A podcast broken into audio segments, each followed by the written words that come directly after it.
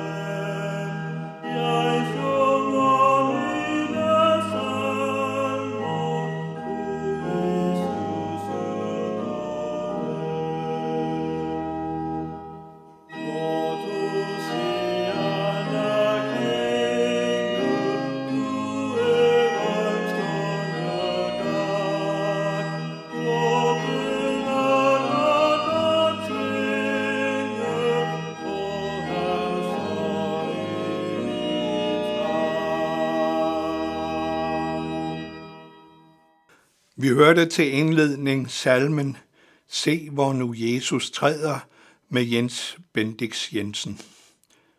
I denne notabene-serie, der jo handler om striden mellem Jesus og farisæerne, sluttede vi i går med at konstatere, at farisæerne var en særligt from gruppe i det jødiske folk.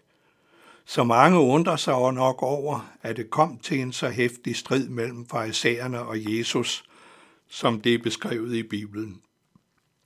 For at forstå striden skal vi i dag se på, hvad det var, at farisæerne kritiserede Jesus for.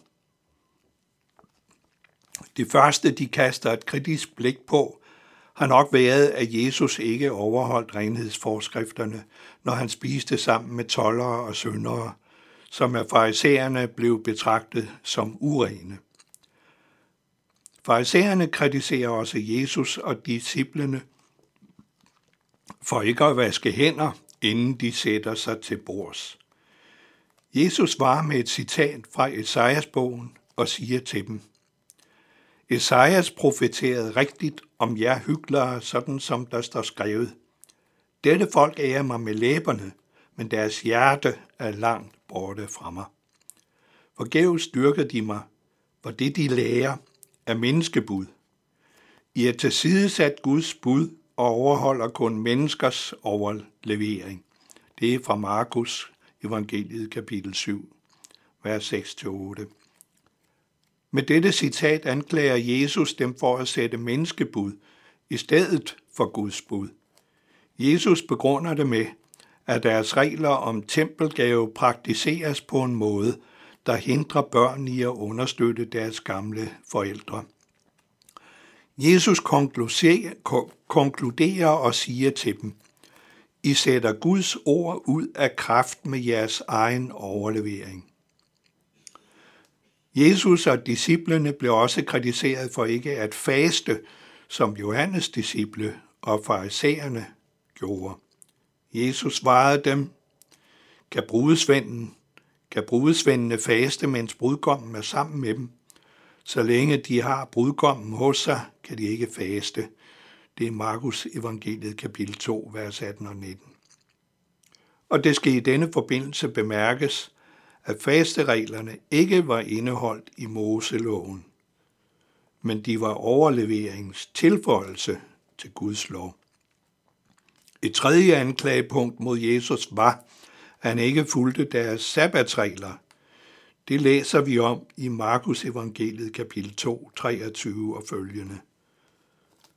På en sabbat kom Jesus forbi nogle kornmarker, og undervejs begyndte hans disciple at plukke aks. Farisæerne sagde, det til, sagde da til ham, Se der, hvorfor gør de noget, som ikke er tilladt på en sabbat? Efter at have omtalt, at kong David og hans mænd engang var nødt til at gå ind i templet og spise af skuebrødene, som var forbeholdt præsterne, sagde han til dem. Sabbaten blev til for menneskets skyld, og ikke mennesket for sabbatens skyld. Derfor er menneskesønnen herre også over sabbaten. Jesus fremhæver, at reglerne ikke har til formål at skade mennesker og hindre dem i at spise, og han hævder sin ret til at tolke dem. Deres radikale udlægning af sabbatsreglerne giver de også et eksempel på, når de kritiserer Jesus for at ville helbrede en mand med en lam hånd på sabbaten. I Markus evangeliet kapitel 3, vers 4-6 læser vi om en sådan situation, hvor Jesus møder dem med et spørgsmål. Så sagde han til dem, er det tilladt at gøre noget godt eller at gøre noget ondt på en sabbat, at frelse liv eller at slå ihjel, men de tav. Han så rundt på dem med vrede, og bedrøvet over deres forhærdede hjerte, sagde han til manden, Ræk hånden frem. Han rakte den frem, og hans hånd blev rask igen. Der gik farisæerne straks ud, og sammen med herodianerne traf de beslutning om at slå ham ihjel. En endnu alvorligere kritik fremsatte farisæerne, når de anklagede Jesus for blasfemi. Det læser vi om hos Matthæus, det er kapitel 9, vers 1-8. Der kom nogen til ham med en lam, der lå på en seng. Da Jesus så deres tro, sagde han til den lamme, Vær fremodig, søn, dine sønner tilgives dig. Men nogle af de skriftkloge sagde ved sig selv, han spotter Gud. Jesus så, hvad de tænkte og sagde, Hvorfor tænker I ondt i jeres hjerte? Hvad er det letteste at sige? Dine sønner tilgives dig, eller at sige, rejs dig og gå. Men for at I kan vide, at menneskesønnen har myndighed på jorden til at tilgive sønder. Der siger han til den lamme, rejs dig, tag din seng og gå hjem. Og han rejste sig og gik hjem. Og i andre situationer bliver kritikken endnu hårdere mod Jesus, i det han bliver anklaget for at være besat af dæmoner. Det læser vi om i Matteus evangeliet kapitel 9. Da de var gået ud, kom der nogen til ham med en besat, der var stum. Jesus drev dæmonen ud, og den stumme kunne tale. Folkeskarerne undrede sig og sagde, aldrig før noget lignende set i Israel. Men farisæerne sagde, det er ved dæmonernes fyrste, han uddriver dæmoner. I Matteus evangeliet læser vi, at Jesus i den sidste uge i Jerusalem i en stor tale i voldsomme vendinger forkaster landets ledere. Deres reaktion på hans tale var som følger. Ypperste præsterne og farisæerne kaldte da råd sammen og sagde, Hvad gør vi? Den mand gør mange tegn. Lad vi ham blive ved på den måde, vil alle snart tro på ham, og romerne vil komme og tage både vores tempel og vores folk. Det er Johannes evangeliet kapitel 11, vers 47 og 48. Bagved farisæernes og de andre lederes offentlige kritik mod Jesus af religiøse grunde ligger således i første række en frygt for politiske forandringer, som ville true deres position og stilling i samfundet. I morgen skal vi så tale om Jesu kritik af farisæerne. Må Gud velsigne din dag. Vi hører til slut salmen Gag under Jesu kors med Birgitte Skråstrup. Gak under Jesu kors at stå, hans sidste år at agte på. Fra korsets træ hans nådes røst, skal lyde dig til liv og trøst. Han først for sine fjender bad, O kære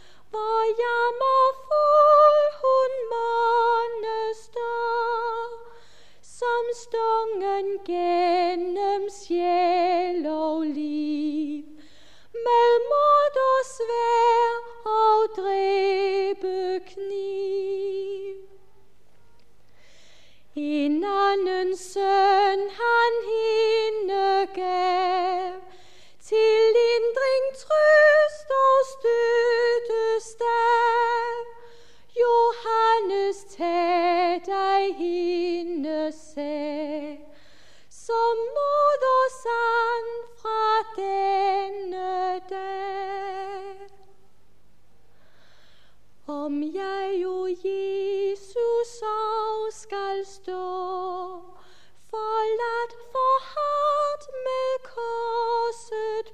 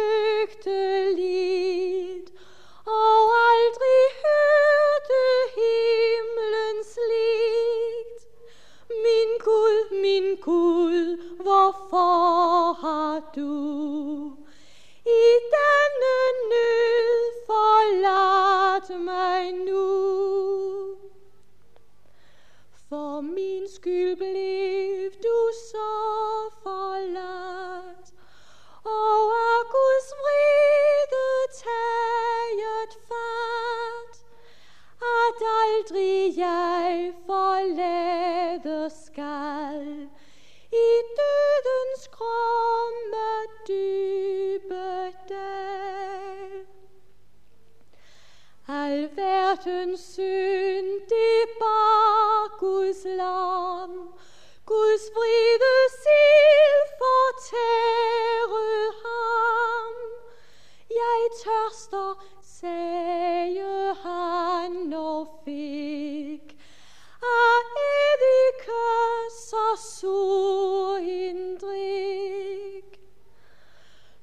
Så tømte